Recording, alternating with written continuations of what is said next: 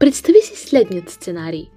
Нямаш време за необходими неща, като да хапнеш или да си вземеш душ. Прекарваш дълги нощи в безсъние. Всичко това започва да се натрупва и ти вече не се чувстваш като себе си. Може би описаната картинка е много позната на повечето млади майки, слушащи ни в момента.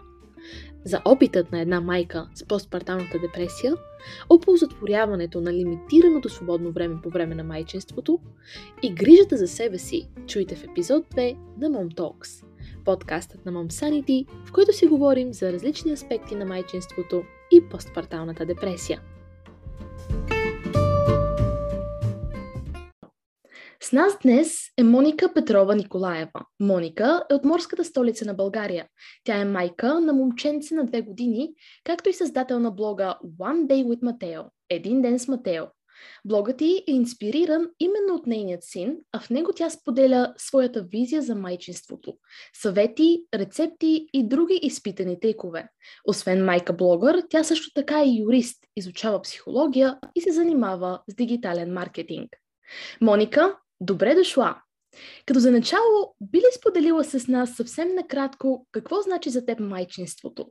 Каква е онази негова визия, която представяш в блога си? Здравей! Само първо да благодаря за това, че ме поканихте, да съм част от тази страхотна инициатива, да помогна на повече майки да преминат през а, това приключение майчинството. И накратко, за мен майчинството означава, няма да провелича всъщност ако кажа, че означава всичко много трудно забременях. Бременността ми беше много трудна също. Детето ми е толкова чакано и мечтано. А, и самото майчество ме промени изцяло. Промени мирогледа ми, визията ми за живота, направи ме много по-силна и целеустремена. Сигурна съм, че много жени ще се препознаят в думите ми. Абсолютно. Майчинството все пак е един много голям момент в живота на всяка жена. И всъщност, споменавайки майчинството и раждането, нека си поговорим за твоето следродилно преживяване. Много майки, именно тази, в този така наречен постпартален период, преминават през много трудности и тревожност. За съжаление, много от тях също развиват и депресия и в малко случаи осъзнават, че са преминали през нещо такова. Ти самата споделяш, че си преминала през постпартална депресия, но си го осъзнала едва година по-късно. Разкажи ни как се чувстваше ти след раждането? А, както споменах, имах много тежка бременност. Това допълнително може би обремени след родилното ми преживяване. С нетърпение очаквах да гушна детето си. За жалост, мати се роди с тахипнея. Това е очистено дишане, което се много деца всъщност след секцио се раждат с тахипнея. Той беше 24 часа в ковиоз. Не ми позволиха да го видя, камо ли да го докосна. Тогава адреналина наистина явно ми е помогнал, за да съм мобилизирана и да се събера, за да съм до детето си. Но гледайки наистина назад и връщайки се от преди две години вече, може би съм имала някаква зараждаща се след родилна депресия, мати е кърмен на поискване и това в началото а, означава, че наистина времето и тялото а, принадлежат на някой друг. Бушуващите хормони, които още не са дошли по местата си и това, че не разполагаш с време дори да хапнеш или да се изкъпеш, дългите нощи на безсъние и новия ритъм на живот, може би ме накараха да тръгна по път, по който за жалост много млади майки се озовават. Абсолютно първите дни от майчинството понякога могат да бъдат изключително трудни, най-вече поради факта, че се а, че започва една много, много нова страница от живота, която често е пълна с предизвикателства. И всъщност, би ли ни споделила в моменти на такива трудности, какво ти помагаше да се чувстваш по-добре? Ами, а, може би благодарна съм на семейството ми, като тук мъжа ми Никола заслужава да получа още едно огромно благодаря за цялата подкрепа, която ми е оказвал и продължава да дава. Той е човека, който ми помогна да стъпя на краката си и да премина по-леко през следродилния период. Грижи се за всичко, за дома, за ежедневните покупки, да има топло хапване на масата. Така и на мен ми оставаше а, време да се възстановявам и да се отдам изцяло на детето си. Успявах да открадвам и час за тренировка или маникюр, някакво друго женско занимание, което ме караше че се, да се чувствам по-добре и физически и психически. Грижата за мен ми помага да се съхраня в моменти на трудност и до ден днешен, защото а, тези майчински а, депресивни моменти не са само, а, не приключват само след а, раждането. А, записах се да уча, започнах се да се занимавам с кулинарна фотография, неща, които ме развиват и обогатяват. А, това далеч не означава обаче, че имам голямо свободно време, както всяка майка. Тоест не познавам жена, която да е майка и да има свободно време в излишък. Опитвам се да наредя приоритетите си. Разбрах, че за да съм пълноценна майка и партньор на съпруга ми и да дам добър пример на детето си, трябва да се развивам и да полагам усилия да се грижа за себе си, не само физически, а и ментално.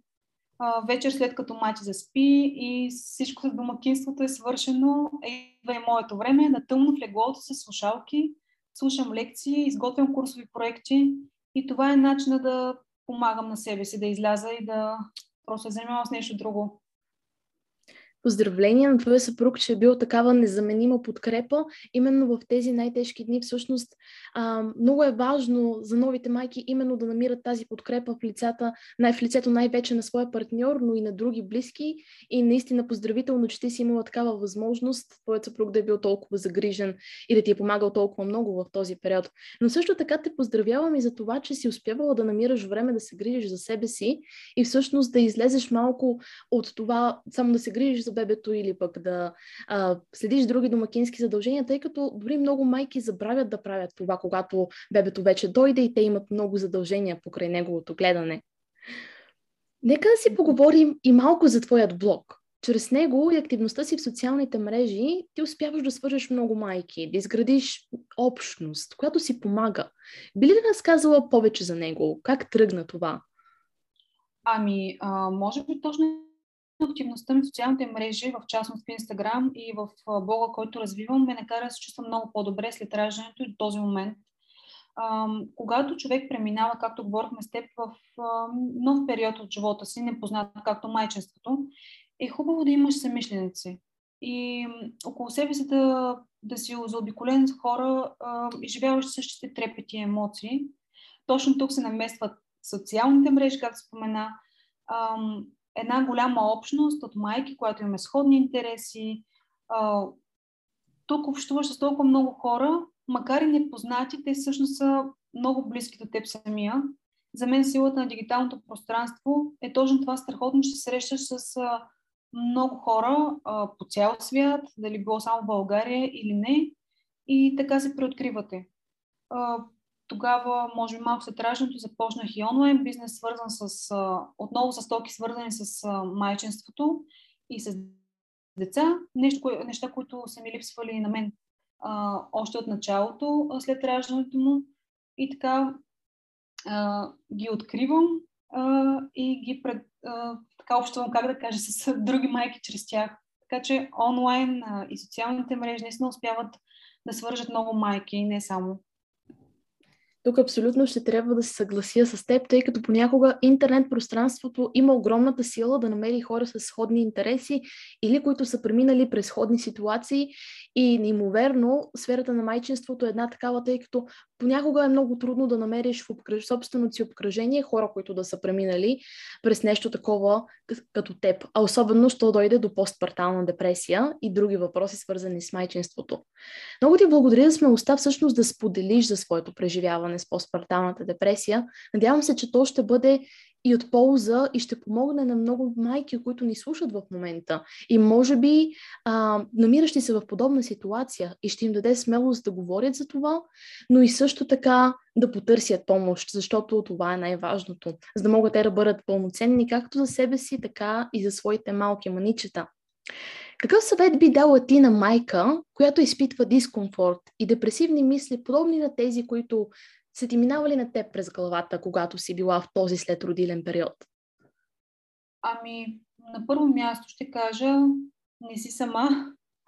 Ако знаете колко много жени ежедневно преминават през същото, през същите болки и трудности, и знам, че може би ще прозвучи много лесно, но наистина всичко се забравя с времето. Съветвам всяка млада майка да не, да не отказва помощ. От семейството, от приятелите, всичко, което може да ви осигури време да се нахраните спокойно, да се вземете заслужен дълъг душ или просто да не правите нищо. В началото тези моменти са невъзможни без чужда помощ.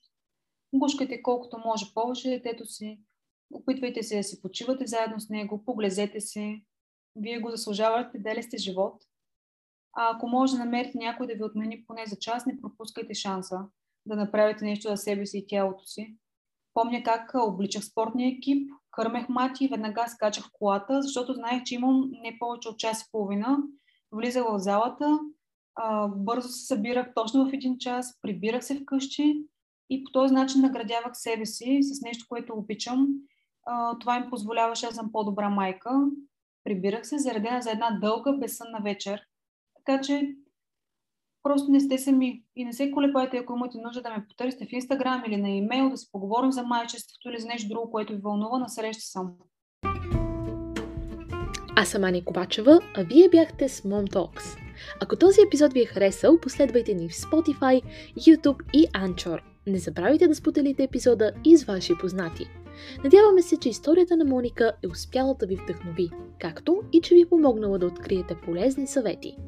Бъдете с нас и в следващият епизод, в който една от основните теми на разговор ще бъде как физическата активност и практикуването на спортни танци могат да помогнат на една майка да поддържа по-добро психическо здраве, особено сега, по време на пандемия, когато прекарваме повече време вкъщи.